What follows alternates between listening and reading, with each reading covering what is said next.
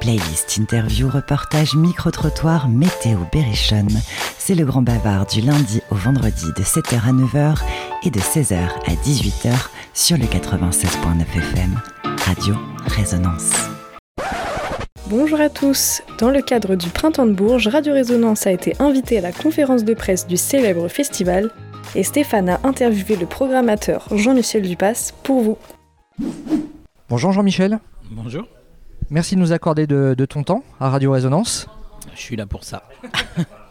On va détailler avec toi cette programmation du, festival Printemps de Bourges 2023. Festival qui reste fidèle à son leitmotiv, puisque euh, la programmation s'organise, on va dire, sur trois thématiques l'émergence, la création et la découverte. 84 spectacles vont être présentés cette année en dehors des Inouïs. Quels seront les, les, faits marquants en 2023 En quoi 2023 va se démarquer des précédentes éditions, d'après toi? Alors, l'effet marquant, c'est déjà de présenter cinq créations et une carte blanche. Euh, rarement le, festival avait présenté autant de créations. Donc ça, c'est vraiment quelque chose de voilà que, peu de festivals font et c'est vraiment une, marque pour se démarquer justement des autres festivals. Euh, donc une création euh, avec Cosmo Puccino, une jeune scène hip-hop française euh, autour du thème du désir, le ou les désirs, donc c'est un thème très vaste. Et euh, ça faisait longtemps qu'on voulait monter une création avec euh, cette jeune scène hip-hop pour montrer qu'on n'avait pas toujours affaire à, rarement affaire à des décérébrés, ces gens savaient manier le mot, avaient du sentiment aussi, parce qu'on l'a, voilà, une certaine critique qu'on pourrait leur reprocher. Et Oxmo, c'était vraiment le, le, parrain idéal pour, pour canaliser ça et puis monter cette, cette création. On aura aussi une création avec euh, Flora Marché et Sophie Cal, euh, qui ouvrira le festival le mardi, voilà, où ils tenteront euh, de, marier leurs deux univers, donc Florent au, piano, voix, et Sophie Cal, voilà, la lecture de texte, et puis avec quelques installations, des photos aussi. comme toutes les créations, c'est des choses qui ne sont pas encore créées, donc même nous, on ne connaît pas forcément le contenu exact des créations. Et puis une trilogie cette année, c'est aussi la nouveauté. Euh, de présenter euh, à l'église Saint-Bonnet euh, une création qu'on appelait la trilogie 72, puisque l'idée c'était de rendre hommage à trois albums cultes sortis en 72, qui viennent juste d'avoir 50 ans, et qui sont voilà, des, albums cultes dans l'histoire de la musique internationale. Donc c'est le Ziggy Stardust de Bowie, le Harvest de Neil Young et le Transformer de Lou Reed, tous les trois sortis la même année, c'était quand même une grande cuvée cette année-là. Et on a confié euh, le Ziggy Stardust à euh, Léonie Pernet, qui est une jeune artiste euh, qui vient plutôt des musiques électroniques et qui va en faire une relecture très rétro-futuriste. On a confié le Transformer à Silly Boy Blue, qui elle nous présentera une version très dépouillée en piano-voix. Et puis le Harvest de Neil Young à la Maison Tellier, qui vont en faire une version beaucoup plus orchestrée, avec pas mal d'invités, avec les voix par exemple de Émilie Loiseau, Loni ou Pyjama, et puis avec des invités euh, comme Albin de la Simone, Armin Méliès, euh, Baptiste Amon, voilà, donc une version un peu plus classique et beaucoup plus orchestrée. Et puis enfin, on a confié euh, les clés du Palais Jacques Coeur à Thomas de Porcurie, qui est sans doute le plus aventureux des jazzmen français, qui pendant trois jours voilà, va inviter les gens, le public, euh, à déambuler euh, dans, le palais euh, pour y découvrir plein de petites surprises musicales dans, plein de pièces du palais. Et puis après ce petit parcours, ils se retrouveront pour un concert final où Thomas présentera son nouveau projet qui est beaucoup plus pop, moins de jazz, voilà, un projet orchestré où chaque soir il aura quelques invités. Donc on, voilà, on a vraiment confié les clés du palais à, à Thomas de Pourcurie. Depuis que le festival a changé de propriétaire, la programmation du W pouvait rappeler un petit peu celle des Francopholies. Et là euh, a été annoncée la programmation du, notamment du 22, 22 qui a été présenté comme le laboratoire du festival. Laboratoire en quoi exactement? Et est-ce que le 22 va, va être encore dédoublé cette année? Alors, on, pourrait dire aussi l'inverse, que c'est plutôt les francopholies qui ressemblaient à la programmation du printemps de Bourges. Puisqu'on était avant. Donc, on peut le voir comme ça. Après, dans nos gros lieux, je fais juste un petit aparté. La, programmation, elle ressemble aussi euh, à beaucoup de festivals, puisque ce sont un peu toujours les mêmes artistes qui sortent et tout ça. et qui tournent au même moment et qu'on retrouve voilà, dans plein plein de programmations de festivals qui peuvent être un peu interchangeables. Et l'idée aussi de présenter des créations ou d'axer vraiment sur les découvertes, c'est de pouvoir sortir euh, de ce format un peu stéréotypé qu'on retrouve partout. Donc effectivement, nous, notre principal lieu de, découverte, c'est le 22. Donc avec ces deux salles où les concerts sont alternés. Et euh, la spécificité de Bourges, c'est qu'il y a un énorme public de professionnels et qu'on euh, a besoin de, montrer à ces pros des artistes qu'ils n'ont jamais vus ou très très peu vus. Donc le jeudi, on a accès une soirée autour de l'électro, de la pop et du hip-hop avec des artistes comme euh, très très jeunes comme le Kaiju, comme euh, Jesse, un rappeur anglais, comme euh, Sabrina Belawen, voilà, une artiste tunisienne qui va me présenter un, mélange de RB et d'électro hyper intéressant. Donc on, y verra vraiment ce genre d'artistes. Le lendemain, on a une soirée très rock avec cinq groupes dont ce sera la première date française. Des gens comme Dead Letter, Joe the Cheat Boys, Lambrelli Girls ou Enola Gay feront leur première date française à Bourges. Donc vraiment un plateau autour de l'émergence rock. Et puis le samedi, effectivement, on a pu la rock and beat, mais on n'a pas voulu faire une croix sur l'électro et on va présenter au 22 dans un électro, dans un 22 un peu relooké, euh, un plateau autour de cette jeune scène française électro et techno.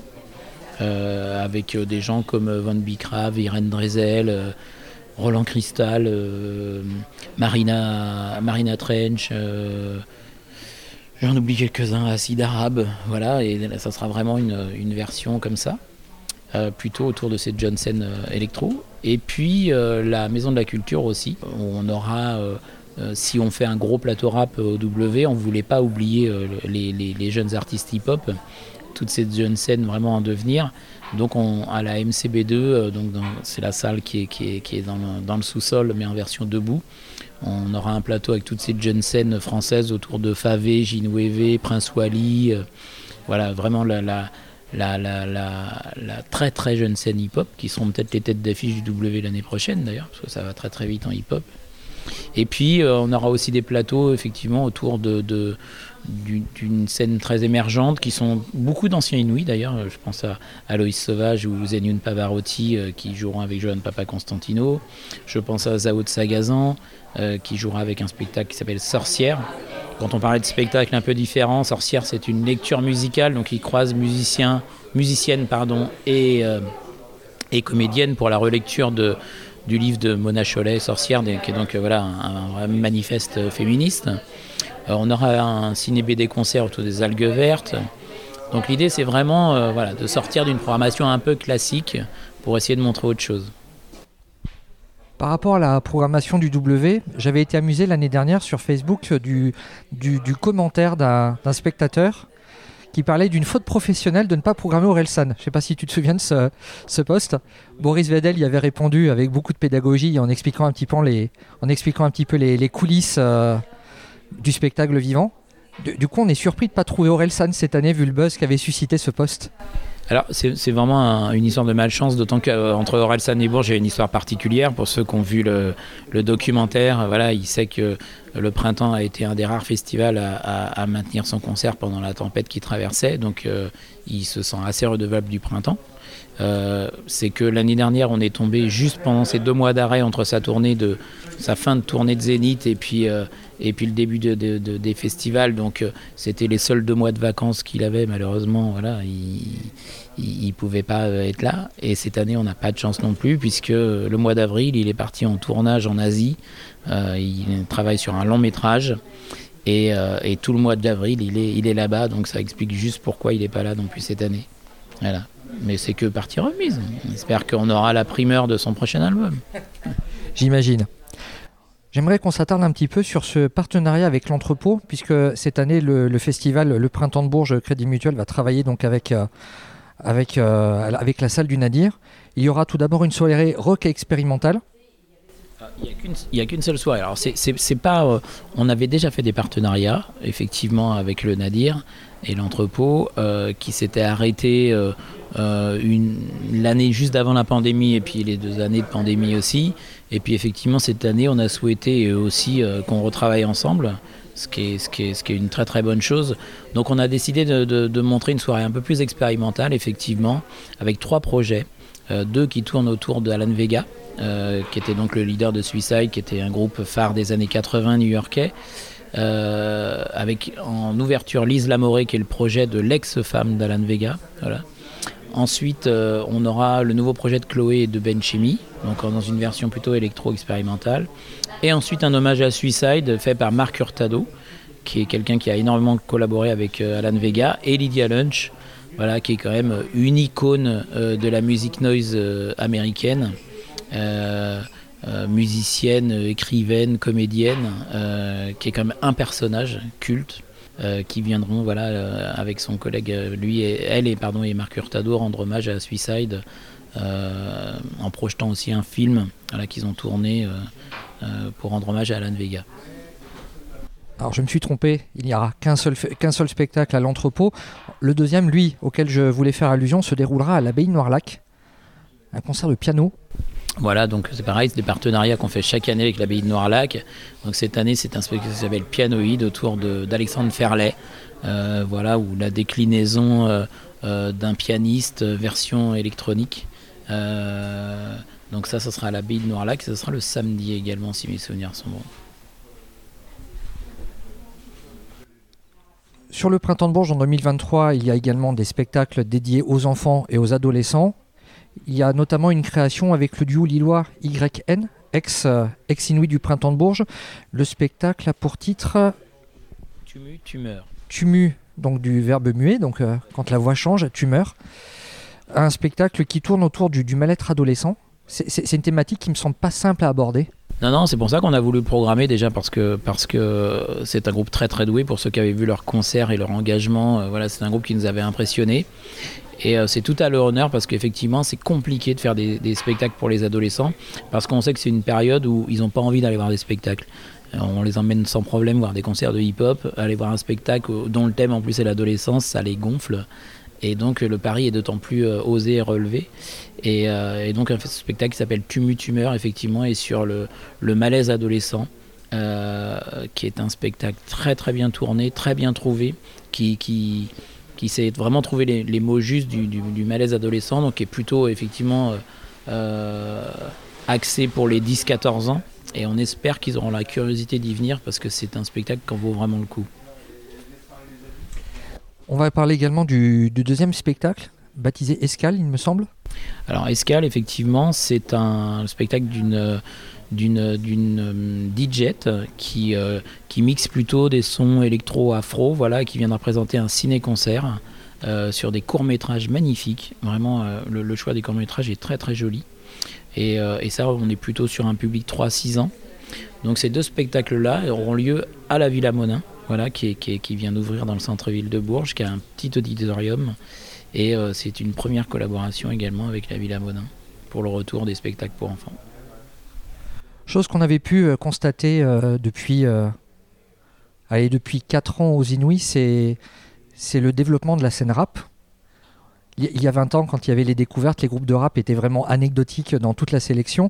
Est-ce, est-ce que le rap, c'est la nouvelle pop en 2023 oui, oui, on peut considérer comme ça. Et puis, il y a tellement de styles de rap différents que, alors effectivement, euh, euh, rap, musique urbaine, RB, euh, il y a maintenant même des artistes chansons qui, qui, qui, qui y intègrent, des beats hip-hop avec un phrasé qui est, qui est, qui est, plus rap.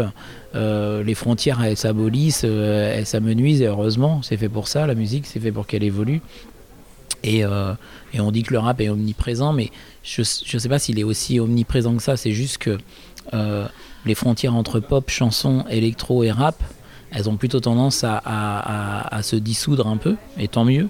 Et c'est pour ça qu'on a l'impression euh, voilà, que euh, un, artiste de chanson peut utiliser l'autotune sans aucun problème maintenant, et ça pose de problème à personne, et heureusement, et que les choses sont moins sectorisées aussi qu'avant. Donc effectivement, ce qu'on peut appeler l'urbain, qui pourrait regrouper toutes les notions dont on vient de parler, effectivement est bien présent, mais aussi parce qu'on est l'image même de ce que voilà, de ce qui se fait actuellement, et puis de suivre les courants émergents. Et en ce moment, les courants émergents, bah, ils sont là. Et rap, ça sera également la thématique des, exclamations 2023 Tout à fait. Ouais, rap, parce que bah, effectivement, c'est la première fois qu'on a une grosse soirée rap au W, qu'on va offrir aussi une, une une, à la Maison de la Culture. Le, hip-hop envahit la Maison de la Culture, donc ça c'est bien avec cette scène émergente dont on a parlé. On a cette création autour d'Oxmo Puccino. Donc effectivement, il était tout naturel de, cette année décliner les, exclamations autour du rap.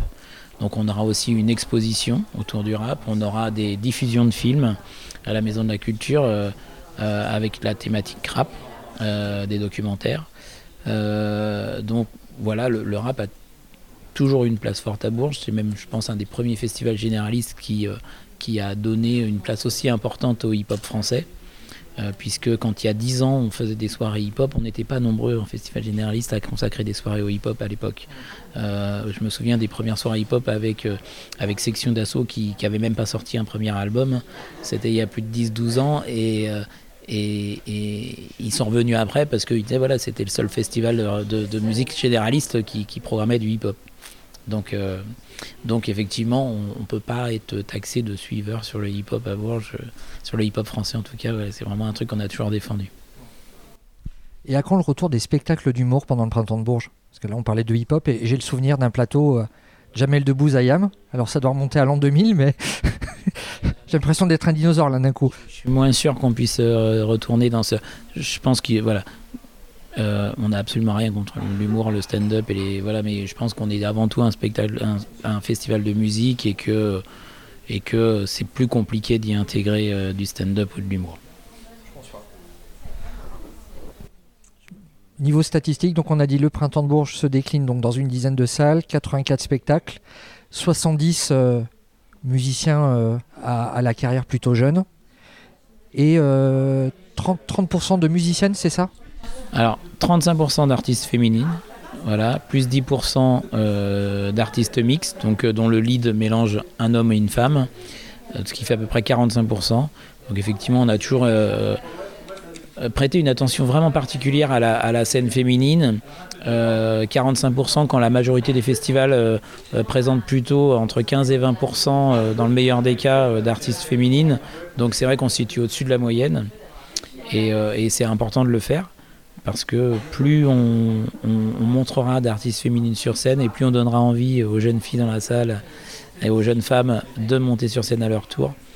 Donc euh, donc c'est important de le faire et de, de, de, de, montrer ouais, quelque chose de très très attentif là-dessus, de, garder un œil très attentif sur cette scène-là.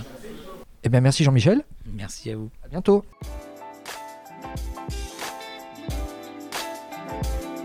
Le grand bavard.